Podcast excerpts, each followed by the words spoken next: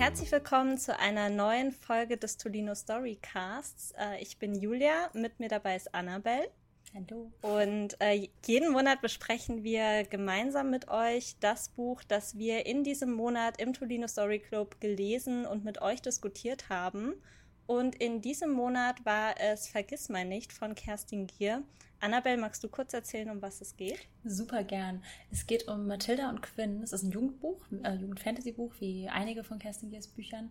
Und Mathilda und Quinn sind Nachbarn und haben ein sehr spannendes Verhältnis. Mathilda steht nämlich schon sehr, sehr lange auf Quinn, aber Quinn kann mit ihr überhaupt nichts anfangen.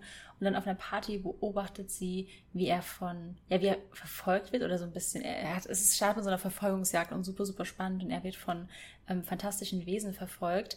Und ähm, dann passiert ein Unfall, weil Quinn dabei vor ein Auto gerät. Und alle denken, es ist ein normaler Autounfall, aber es hat ein bisschen mehr auf sich. Und Quinn erfährt dann immer mehr über, ja, ich sag mal, seine Abstimmung, seine Vergangenheit und was es mit diesen Wesen auf sich hat. Und äh, Kerstin Gier entführt uns in dem Buch in den Saum. Ich denke, da reden wir noch ein bisschen mehr drüber, was es damit auf sich hat. Definitiv. Wie ist es denn generell bei dir so, äh, du und Kerstin Gier? Hast du schon mal Bücher von Kerstin Gier gelesen? Ja, ich bin mit, also ich bin witzigerweise mit ihren Erwachsenenromanen eingestiegen. Ich glaube, äh, für jede Lösung ein Problem war mein erstes. Das hat meine Mama rumliegen gehabt und ich habe es einfach gelesen. Es hat mir wahnsinnig gut gefallen. Und dann kam ich irgendwann wieder in Berührung mit der Edelstein-Trilogie. Die hast du bestimmt auch gelesen, oder? Ja. Ja, ja, ich habe, ich glaube, ich habe alles von Kerstin Okay, gelesen. also du, ich glaube, du bist dann das super Fangirl, wie letzte Folge mit Ramona, sie war auch Hülsmann Fangirl. ähm, aber ich habe auch die Edelstein-Trilogie ähm, als E-Book sogar gelesen, dann Band 2 und 3, weil ich nach Band 1 unbedingt wissen musste, wie es weitergeht. Und ich habe alle drei an anderthalb Tagen, also ich habe noch die Nacht durchgelesen, richtig komisch sitzend, auf dem alten Sessel meiner Eltern. Ich habe noch voll die Erinnerung daran. Ich hatte auch sehr viel Rückenschmerzen am nächsten Tag, weil ich einfach nicht aufhören konnte. Und äh, Kerstin Gier war die erste Lesung auch, auf der ich war, damals mit Silber 1. Die Silberei habe ich auch gelesen. Ach, ja. Das war die erste Lesung, die ich jemals besucht habe. Ja. Mega. Wie war das bei dir? Aber es war bei mir, ja, bei mir war es auch meine Mama tatsächlich. Mhm. Die hat auch die ganzen Frauenromane gelesen. Das heißt, mit denen bin ich auch eingestiegen. Ich weiß gar nicht mehr, was der erste war. Es kann aber sehr gut sein, dass es die Müttermafia war. Den kenne ich auch. Weil ja. ich glaube, das war auch das erste Buch, was meine Mama von ihr gelesen hat. Und dann hat sie sich den ganzen Rest gekauft. Und ich habe den dann auch immer quasi direkt nach ihr verschlungen und äh, genau diese ganzen Jugendbücher, also Rubinrot, die Silbertrilogie, gerade Rubinrot kam ja, als wir total im Teenie-Alter waren eigentlich. Perfekte Zeit. Und dann bin ich da natürlich auch irgendwie genau direkt eingestiegen. Und ich muss auch ehrlicherweise sagen, von den ganzen Jugendbüchern ist die Edelstein-Trilogie auch die, die mich immer so am meisten gepackt hat. Ich weiß nicht, ob es daran lag, dass wir dann mit den späteren Trilogien, Einzelbänden, Reihen, was auch immer, äh, dann auch einfach älter mhm. waren und es vielleicht gar nicht mehr ganz unsere Zielgruppe war. Aber ich glaube, äh, Rubinrot ist immer noch der beste, das beste Buch von allen, würde ich sagen, ja, für mich. Es ging mir auch so witzigerweise, das mit dem Älterwerden ist eine Frage, die ich dir später noch hätte stellen wollen. Wir kommen ja noch dazu, wie uns das Buch gefallen hat. Ich kann schon mal spoilern. Wir haben, glaube ich, teilweise ein bisschen andere Ansichten, was spannend ist, weil bisher waren wir uns in dem Podcast meistens einig. Ich bin gespannt ja. auf die Diskussion nachher. Ähm, weil ich glaube, dass das ein bisschen bei mir zutrifft, aber dazu kommen wir dann äh, später noch. Ja, wie hat dir denn die ganze Thematik rund um den Saum gefallen? Ich habe ja eben schon so ein bisschen erzählt, das ist ja wieder Fantasy und mhm. Quinn, ich will nicht zu viel verraten, aber er betritt den Saum durch so eine Art Portal und der Saum ist, man kann schon sagen, eine Parallelwelt, oder? Ja. Mit fantastischen ja. Wesen und all dem. Genau. Äh, genau bei dem Saum das war so mein Punkt, bei dem ich mir nicht mhm. sicher war, ob ich es so gut fand. Ich weiß nicht, wie es dir dabei ging, aber ich persönlich fand die Idee dahinter, wenn man sie einmal kurz skizzieren möchte, so wie du es jetzt gemacht hast, ich finde die Idee total spannend und es klingt total cool. Aber mir ist es irgendwie im Buch zu kurz gekommen. Mhm. Also ich habe irgendwie das Gefühl, ich war mit Band 1 fertig und eigentlich sollte ich verstehen, was der Saum ist und vielleicht nicht alles wissen, aber ich sollte es irgendwie begreifen können. Und für mich ist der Saum immer noch total schwer fassbar. Also ich verstehe gar nicht so wirklich, was sind so die Regeln eben von dieser Parallelwelt. Und das hat mir am Ende nicht so gut gefallen. Das war so mein Hauptpunkt tatsächlich. Ja, ähm, genau. Gehe ich voll mit. Ich habe mir auch so ein paar ähm, Kritikpunkte aufgeschrieben und das war, glaube ich, einer der größten, dass ich, wenn ich dir jetzt den Saum beschreiben sollte, ich könnte es nicht tun. Ich weiß nicht wirklich, wie es da aussieht, wie es da riecht, wie man sich da fühlt, wenn man da durchläuft mhm. und so. Ich weiß, was für Wesen da sind und was Quinn da passiert, während er da ist. Ähm, aber das hat mir auch so ein bisschen gefehlt. Ich habe die Hoffnung, dass das dann in Band 2, also es ist ja eine Dilogie, ist es eine Dilogie, oder? Ich will jetzt nicht lügen, es sind zwei ja, Bücher. Ja, es ist eine Dilogie. Ja. ähm, ich dachte, vielleicht kommt noch ein drittes oder so. Ähm, und ich hoffe, dass dann in Band 2 da noch mehr dazukommt. Aber es hat mhm. mir auch gefehlt in Band 1 tatsächlich. Ja. Und genau dieser Punkt mit der Dilogie, das ist auch das, was mir Sorgen macht, weil ich glaube, hätte ich gewusst, es ist eine Trilogie oder sogar eine vier- oder fünfbändige Reihe, dann hätte ich mir noch gedacht, hey, vielleicht ist es okay, wenn wir jetzt noch nicht so viel über den Saum wissen. Das kommt noch im zweiten Band, im dritten Band, wie auch immer. Aber wir haben ja wirklich nur noch ein Buch und es sind noch so viele ungelöste mhm. Fragen und es gibt ja auch einen Feind, der so ein bisschen schon mal angeteasert und vorgestellt wurde und da frage ich mich dann halt natürlich so, hey, wie willst du es in einem Buch lösen? Und ich habe so das doofe Gefühl, dass es besonders der Saum ist und die, die Erklärung der Welt, die dann so ein bisschen zu kurz kommt. Ja, es kann gut sein, weil wie du meinst, der Saum, ach, der Saum, der Feind muss noch bekämpft werden. Wir mhm. haben noch eine Love Story, zu der kommen wir sicher auch noch mal. Also es ist ja auch noch viel Zwischenmenschliches, was passiert. Wir haben noch Mathildas Familie, zu der will ich unbedingt noch was sagen. Es war, hat für sehr, sehr viele Lacher auf meiner Seite gesorgt. Und ähm, ja, ich bin, ich bin sehr gespannt, wie sie das löst. Also das Buch ist ja auch schon draußen, wir ja. können es ja jederzeit lesen. Ja. Genau, das ist jetzt neu erschienen. Und äh, ich muss aber sagen, gerade auch wegen dieser Saumsache, ich hatte jetzt gar nicht so den Need, sofort weiterzulesen. Ich weiß noch, bei der Edelstein-Trilogie mhm. war das anders. Ich habe die ja auch immer direkt nach dem Release gelesen. Es war immer so hart zu warten, bis der ja. nächste Teil kommt, aber ja, ich nutze das als, so. als Überleitung für meinen zweiten Punkt, weil ich hatte den Need weiterzulesen bei der Edelstein-Trilogie, auch weil ich diese Chemie so gefühlt habe zwischen den Charakteren und bei Mathilda und Quinn nicht so. Ich finde, die hätten für mich voll gut als beste Freunde funktioniert, aber so als, also ich habe eben schon gesagt, Mathilda ist so ein bisschen in ihn verliebt und was tatsächlich ein super großes Problem für mich war beim Lesen, ist auch kein Spoiler, man erfährt es direkt auf den ersten Seiten, Quinn hat sie mal in eine Mülltonne gesteckt und ist so ihr Mobber und ich habe da irgendwie, ich, nee, da war es bei mir dann romant auf der romantischen Ebene, glaube ich, schon durch. Mhm. Und gerade am Anfang behandelt er sie halt, finde ich, auch echt nicht gut. Also sie macht auch Fehler und so. Ich mag, dass beide nicht perfekt sind in der Beziehung, aber ich fühle das, also ich, ich kann mir gut so ein Redemption-Arc vorstellen und er entschuldigt sich und sie entschuldigt sich und sie werden so Best Buddies und kämpfen da gemeinsam, aber ich fühle das leider gar nicht auf der romantischen Ebene. Deswegen ähm, war ich da bei den Szenen einfach komplett raus. Das war auch der Punkt, der dir nicht so gut gefallen hat, oder? Am Buch. Hey, es kommt noch was. Aber ja, ich fühle mich voll schlecht. Ey. Ich, ich liebe Kerstin, nee, ich liebe also, ihre Jugendbücher, ich muss es nochmal betonen, aber ähm, es war ein Punkt, der mir auch nicht gut gefallen hat, ja. Ja. ja. Ich habe da, also ich habe über genau den Punkt gar nicht so sehr nachgedacht, weil ich muss sagen, ich finde besonders Mathilda genial. Ja. Ich finde sie echt cool. Ich mag sie total. Ich auch. Die ist super. Ähm, ich finde Quinn eigentlich auch ganz cool. Also er ist jetzt, glaube ich, nicht mein liebster Charakter, aber ich fand es total spannend zu lesen, wie er sich so verändert hat. Also ich finde, nach dem Unfall hat sich sein gesamter Charakter einmal komplett geändert. Ihm sind komplett andere Sachen wichtig. Er denkt anders über Dinge nach. Und ich fand es total spannend, Quinn dabei zuzuhören, wie er anders denkt und sich auch so ein bisschen weiterentwickelt. Und ich habe irgendwie diese Liebesgeschichte zwischen den beiden hingenommen, aber gar nicht wirklich bewertet, weil ich weiß ich nicht. Also klar, äh, damals hier Gwen und Gideon, ich habe da auch total die Chemie gespürt. Mhm. Das stimmt. Das war auch einfach so richtig Romance pur. Ähm, und so habe ich ihr neuestes Buch nie gesehen. Also ich hatte nie so wirklich diese, diese Liebesgeschichte im Kopf. Und ich dachte mir so, hey, okay, die ist da, hätte es für mich jetzt nicht gebraucht, mhm. aber ich bewerte das jetzt auch mal nicht negativ. Aber irgendwie, finde ich, steckt da halt so viel Klischee auch drin, weil er ist so der weiß ich nicht, der Schulstar, jeder ist irgendwie so ein bisschen in ihn verliebt und er ist auch. Genau, er ist auch in der Schule super beliebt ja. irgendwie. Also ich glaube, er kann sich vor Verehrerinnen, vor Freunden, was weiß ich, gar nicht retten.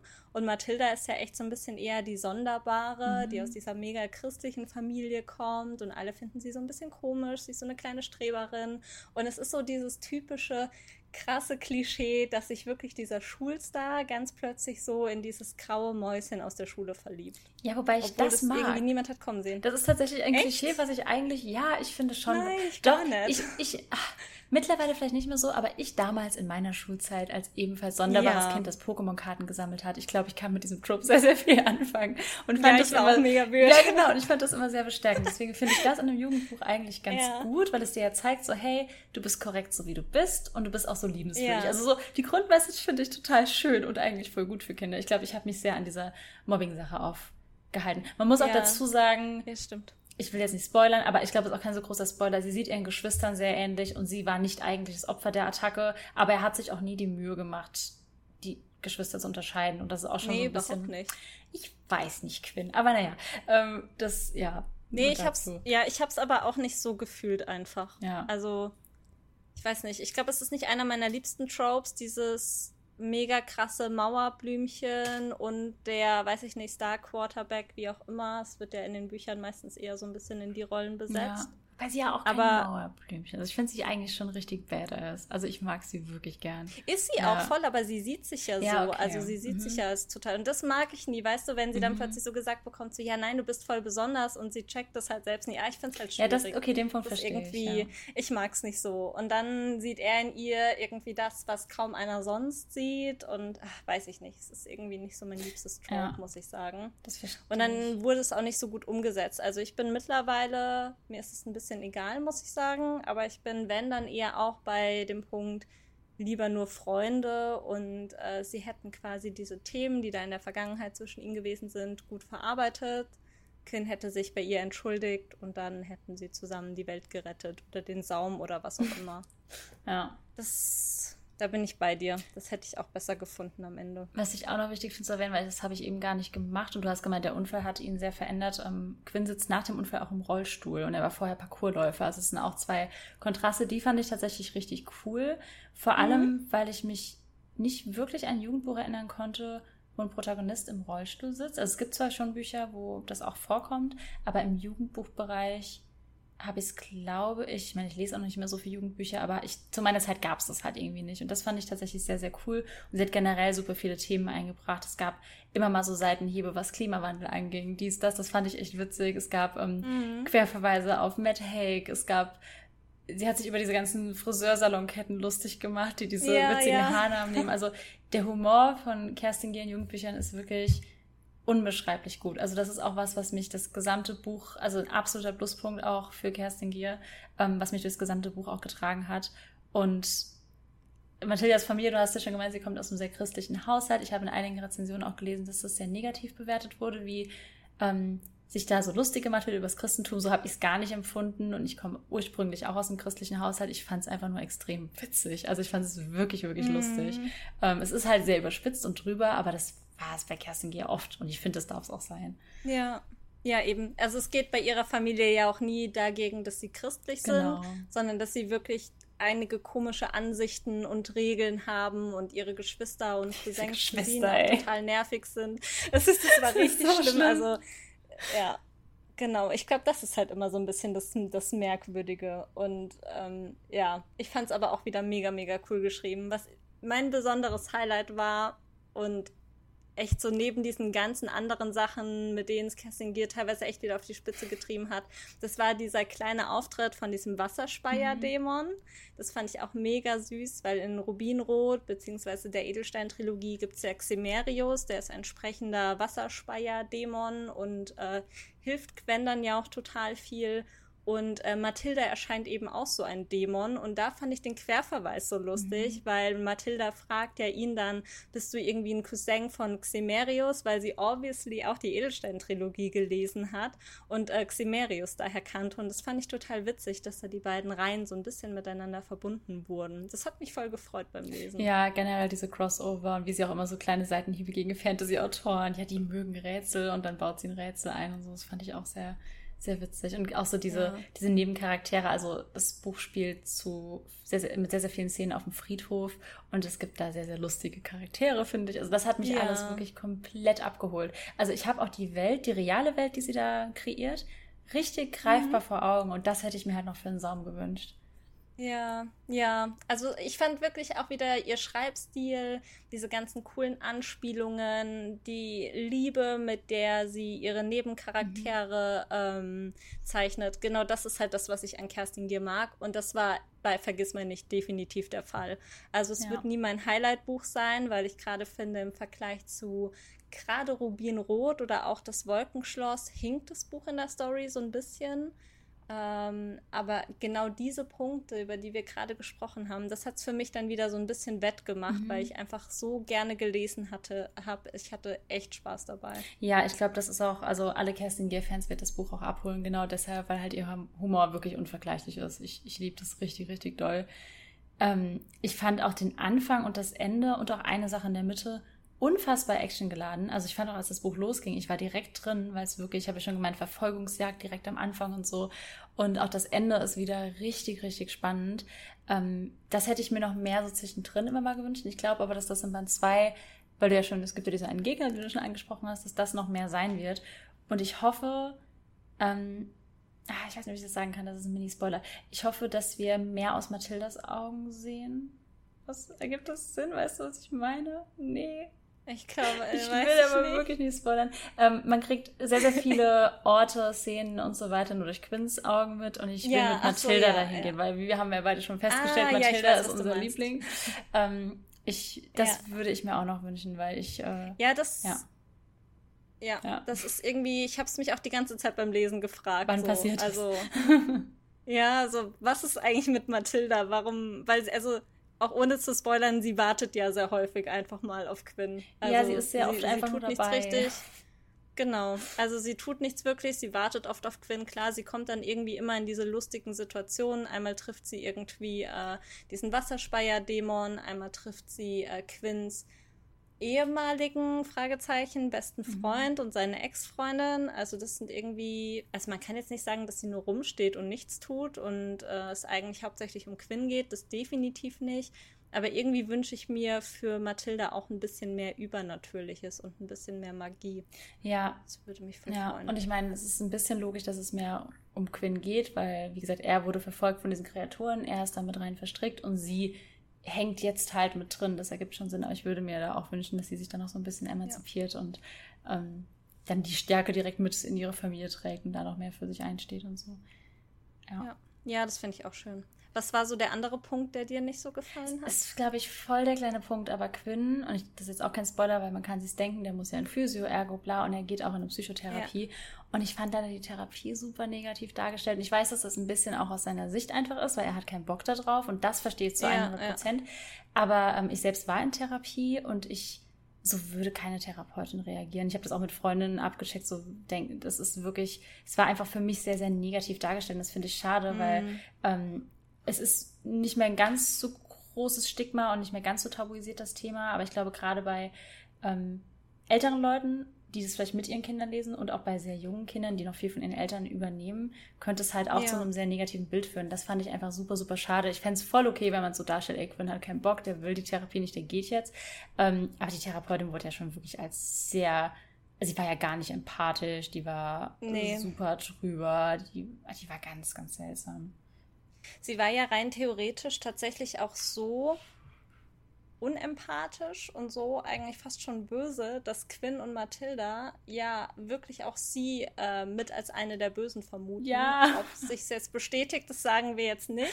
Aber ich finde, es zeigt auch schon total gut, äh, was für eine Person sie ist, weil wenn du dich schon fragst, so könnte die eine, also könnte sie zum Feind gehören, dann äh, ist es, glaube ich, irgendwie schon klar, dass, dass sie da nicht besonders gut bei wegkommt. Ja. Das stimmt definitiv. Und ich finde den Punkt auch total valide. Ich habe da nicht so drüber nachgedacht bisher, weil ich finde, es kommt sehr, sehr gut raus, dass es sehr viel Quinns persönlicher Blick ist und irgendwie habe ich es eher immer aus seiner Perspektive gesehen mhm. und dann gut verstehen können, aber ich finde es mega, dass du es auch nochmal ansprichst. Ja, ich finde halt. stimmt definitiv, gerade wenn du als Jugendlicher dieses Buch liest und da vielleicht auch noch gar nicht so ein klares Bild hast, wie wir beide das mhm. zum Beispiel haben, dann lässt du dich vielleicht durch sowas deutlich mehr beeinflussen und hast dann automatisch ein schlechtes Bild darüber, wie ähm, so eine Therapiesitzung abläuft oder wie das überhaupt im Gespräch ist. Und ich glaube, das führt am Ende dann zu mehr Angst als mhm. zu Verständnis und vielleicht auch so den Blick drauf, dass es was Gutes ist, sich Hilfe zu holen. Und ja, ja genau. Das ist definitiv schade. Also auch wenn er da keinen Bock hat, dann einfach noch so einen kleinen Satz, dass die im Guten auseinandergehen. Oder halt ihre Dialoge nicht ganz so böse sein lassen. Ja. Aber wie gesagt, das ist ein super, super kleiner Punkt. Das nimmt jetzt auch nicht unfassbar viel Raum im Buch ein oder so. Es ist nur was, was mir noch aufgefallen ist. Ähm, und was ich einfach schade fand. Aber ich, das ist weder wahrscheinlich mit böser Absicht oder irgendwie überhaupt mit irgendeiner Absicht geschehen. Ähm, ja, wie du meintest. Es gibt so viele Charaktere im Buch ja. und man rätselt ja auch die ganze Zeit mit, wer ist gut, wer ist böse. Klar, muss man ja auch so ein bisschen ambivalent dann gestalten. Ja, ja. Aber ich glaube, die Therapeutin hätte vielleicht so geschrieben sein können, dass sie gar nicht so schnell in dieses natürlich ist sie eine der bösen ja. Bild von, von Quinn und, und Mathilda rückt am Ende auch. Ja. Aber das, das war mein letzter Punkt. ich bin durch. Es fühlt sich so an, als, hatten, als, würde ich, als würde ich Blasphemie betreiben, weil ich einfach Kerstin Gier halt schon immer lese und ich liebe alle ihre Bücher und diesmal war es zum ersten Mal, mm. dass ich aber auch so dachte, so, mm. und da habe ich mich dann auch gefragt, was du am Anfang meintest, um den Bogen wieder zu schlagen, bin ich dem Jugendbuch vielleicht irgendwie entwachsen, weil ich habe jetzt auch wirklich schon länger nicht mehr ähm, Jugendbücher gelesen so richtig. Ich hatte die von Bianca Josivoni noch gelesen, aber die waren halt mm. sehr, sehr, sehr fantastisch. Ähm, und sonst eher so im englischsprachigen, manchmal irgendwelche queeren YA-Bücher, aber die sind meist noch mal einen Tick älter, habe ich das Gefühl, als ja, ja. die deutschen Jugendbücher. Ich finde, ja, die, die englischsprachigen Genres sind auch manchmal so ein bisschen anders mhm. unterteilt. Da sieht man, also ich finde, das ist eher dann so ein All-Age-Ansatz, der voll oft ja. irgendwie ja. äh, verfolgt wird. Und da hast du nicht so diese krasse Unterteilung. Ich bin mir da halt unsicher, weil ich merke es aktuell, ich baue gerade echt viel meinen Stapel ungelesener Bücher ab, weil ich habe viel zu viele und ich hasse es so ein bisschen. Kenne ich gar nicht. Und ähm, nee, mich nervt es auch tatsächlich. Und dann habe ich mir halt gesagt, so, hey, ich, ich kaufe mir natürlich neue Bücher, wenn ich Lust drauf habe. Aber ich will halt wirklich auch mal die ganzen alten lesen, weil es fühlt sich für mich manchmal so doof an. Du hast dir irgendwie vor fünf Jahren ein Buch gekauft, du wolltest es unbedingt haben und du hast es bis heute nicht gelesen. Und da sind natürlich auch noch echt viele Jugendbücher mhm. drauf, die halt dann teilweise sogar schon länger als fünf Jahre liegen. Und äh, die lese ich aber trotzdem an. Und ich merke ganz, ganz oft so, ey, die sind in die Jahre gekommen. Ich bin vielleicht auch manchmal zu alt, obwohl sie vielleicht gar nicht thematisch so in die Jahre gekommen sind. Oder ich fühle es halt einfach nicht mehr so. Das finde ich total schade. Hm, ich glaube, Kerstin Gier war immer eine der wenigen Autorinnen, bei der ich das nicht mehr hatte. Mhm. Also klar, Rubinrot ist irgendwie die beste Reihe überhaupt. Ich hatte dann bei Silber so einen kleinen Downer, weil Silber war total toll, aber auf der anderen Seite halt auch nicht mehr so toll wie Rubinrot.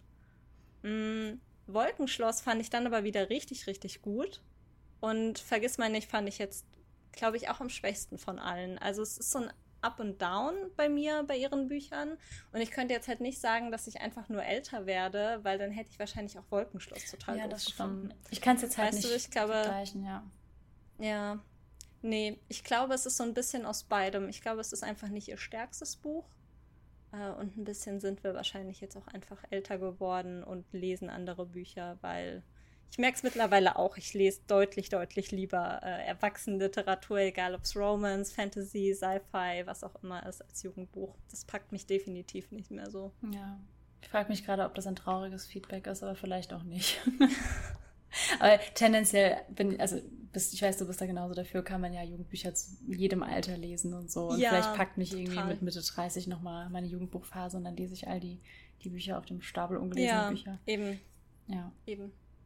Vielleicht war es auch einfach nicht der richtige Moment. Ich glaube, ja, das gibt's auch. Ja. Ich habe auch schon Bücher abgebrochen, weil ich mir dachte, hey, nee, irgendwie packt es mich gerade nicht so. Und dann Jahre später geliebt. Es kann definitiv auch mal immer sein. Ich würde aber trotzdem, auch wenn es jetzt nicht das schönste Fazit ist, wirklich auch sagen, dass Vergiss man nicht vielleicht nicht Kerstin Giers allerliebstes Buch ist. Aber dafür hat sie ja echt viele andere, mit denen sie uns super begeistern konnte. Absolut. Ich würde auch sagen, für Kerstin Gier-Fans trotzdem muss es zu lesen, weil der Humor ja, einfach. Auf jeden Fall. Und für alle, auf jeden die, Fall. Deswegen lese ja, ich es auch. Und für alle, die Kerstin Gier noch nicht kennen, wie du halt meintest, die können ja direkt die Edelstein-Trilogie schnappen und starten. Genau. Ja. ja. Ich glaube, das ist eh der perfekte Start. Ja. Einfach die drei Bücher lesen Absolut. und dann ist man, glaube ich, auch mit allem anderen happy, auch wenn es einem vielleicht gar nicht mehr so sehr gefällt. Aber ich glaube, dann hat man eben den Schreibstil und diesen Humor kennen und lieben gelernt. Ja, und dann total. Geht's schon. Ja, ich freue mich auf jeden Fall auf alles, was noch aus Kerstin Gears Feder kommt. Ich werde mir auch alles holen. das ist einer der Namen, wo einfach alles gekauft wird. Ja, ist echt so. Und du darfst ja bald auch mit Kerstin Gier sprechen, nämlich ja. im Rahmen von den Tolino Story Days. Deshalb hatte ich auch so Angst vor dieser Podcast-Aufnahme. Ähm, nee, aber ich freue mich, ich freue mich unglaublich drauf, irgendwie auch ein paar Fragen zu stellen. Vielleicht kriege ich auch ein bisschen rausgekitzelt, so was so mit Mathilda und Quinn geht. Ich muss Band 2 auf jeden Fall noch lesen bis dahin. Bin gespannt. Mm. Sehr, sehr gut. Genau, die Tolino Story Days finden auf jeden Fall am 3. und am 4. November statt. Äh, moderiert wird es von der lieben Annabelle. Deswegen haltet euch auf jeden Fall den Termin frei ähm, und schaut rein. Es ist nämlich nicht nur Kerstin Gierda, sondern ich glaube auch noch die eine oder andere coole Autorin und auch ziemlich viele coole Autoren. Mhm. Das heißt, es lohnt sich auf jeden Fall. Ja, genau. Verlinken wir immer den Instagram-Kanal, da könnt ihr euch auch schon so ein paar Headliner anschauen, die schon angekündigt wurden. Yes.